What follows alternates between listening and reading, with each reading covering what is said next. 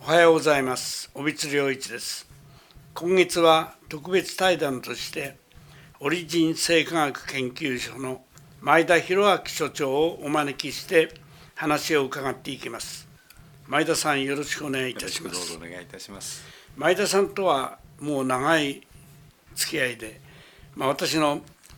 まあ、がん治療におけるホリスティック医学そこの、まあ、免疫を高めるためのいろいろな漢方薬にしろサプリメントにしろ使っていきますけどそのサプリメントを前田さんのところのずっと使ってるもんですからそういう中で、えー、親しくしております。で今日もまずは、えー、大体あのがんの患者さんっていうのはどっちにしても免疫力が落ちるまして抗がん剤の治療なんか始まるとそれに輪をかけてまた免疫力が落ちますから免疫力をいかに維持するかあるいは落ち方を少しでも和らげるかというのが我々のまあ一つ仕事の一つなんですね。そういうことで前田さんとこのサプリメントを介してこのまずは免疫力のですね低下について、えー、お話を進めていきたいと思います。前田さんとこのスーパーオリマックスとか SU6 とか大いに使ってますけどこの辺についてのあの前田さんとしてのあるお考えをまずお聞かせ願いますが。はい、どうもありがとうございます。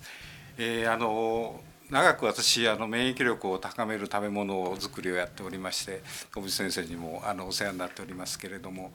小渕先生のところでの、まあ、対象になってる方っていうのは、まあ、比較的こう深刻な進行がんの患者さんなんですけれども今あの高齢化社会なんですけれどもねあの相当高齢になってきた方々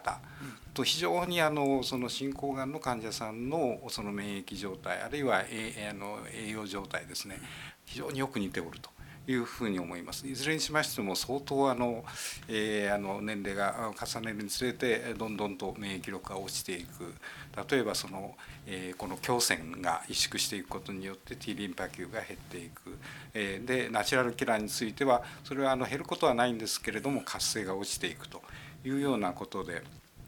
その辺りをこう改善していくといいましょうかね。あの免疫力を上げてあげることによってあのただその何て言いましょうかね。あの病気になりにくいとかっていうことだけではなくてその体調自体がですねあのあちこちの痛み体の痛い痛いところが改善されるだとかっていうようなことであの高齢者の、まあ、QOL の改善につながっていくだろうなというようなことでですね。あのますますその、えー、がんの患者さんのに対するその栄養的なあの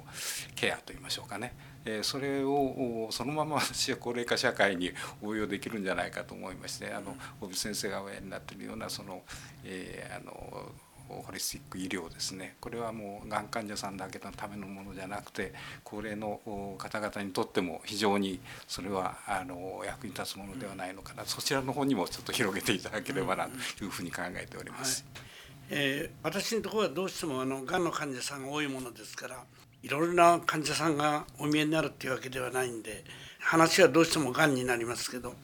実際にですね抗がん剤を大きな病院でやってる方が副作用に悩むわけですよね。吐き気だとかだるさだとか。そして一番困るのはやっぱり骨髄抑制で白血球が減ってきたりあるいは貧血が高度になったり血小板が減ったり。でこれをですねこれが意外に多いんです。そんであの白血球が減ったりするとちょっと次回を伸ばして2週間ぐらい先に伸ばすとかいうことはもう年中やってるわけですね。で私たちの経験から言うとですねそういう時にこちらで漢方薬のその気血総強を補うような従前大補等のような類ですね。こういうものを使ったりあるいはサプリメントで、えー、NK 活性を高めるものとかそういうものをですね使うと確かに違うんですね。この白血球の減りも違うしそれから症状としてのだるさだとか吐き気が和らげられる。これは間違いないんです。ところが大きな病院のその抗がん剤を専門にやってる先生方はあまりこういうものを一緒にやるのを好まないんですよね。でかつてはもう一緒にどんどんやってたんですけど好まなくなって患者さんに他のことはあんまりやらないでくれってもんですからね。患者さんだってやっぱり信頼してる先生がそう言うんだから逆らうことはまずいと思うし。で私たちにもざっくばらんに言ってじゃあとにかく抗がん剤が一段落したとこで使おうと。いうことになるんですけどね。かつてを知ってる患者さんはねやっぱり違いますねって言うんですよ。サプリメントやってる時の方がなんとなく元気がありました。だそういうところを見てもやっぱりこれは大事なことなんで免疫を高めるっていうのは別にその漢方薬とかサプリメントだけでなくて気候だって高められるし心のときめきだって高めてくれるんですけど抗がん剤やってるような特殊な状況だとその気候をやったり心がときめいたりっていうのはねどうしたってパワフルでなくなるんですよねだからやっぱりこのサプリメントや漢方薬っていうのはどうしても必要になるんですね。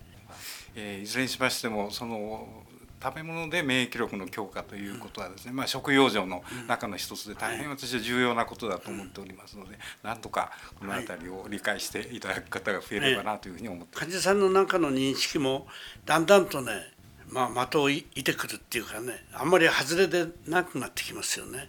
まあ、そういうことで、まあ、これからも大いに研究していただいていいものをね出してもらえればと思います。そろそろ時間が来ましたのでまた来週もお話をお願いいたします。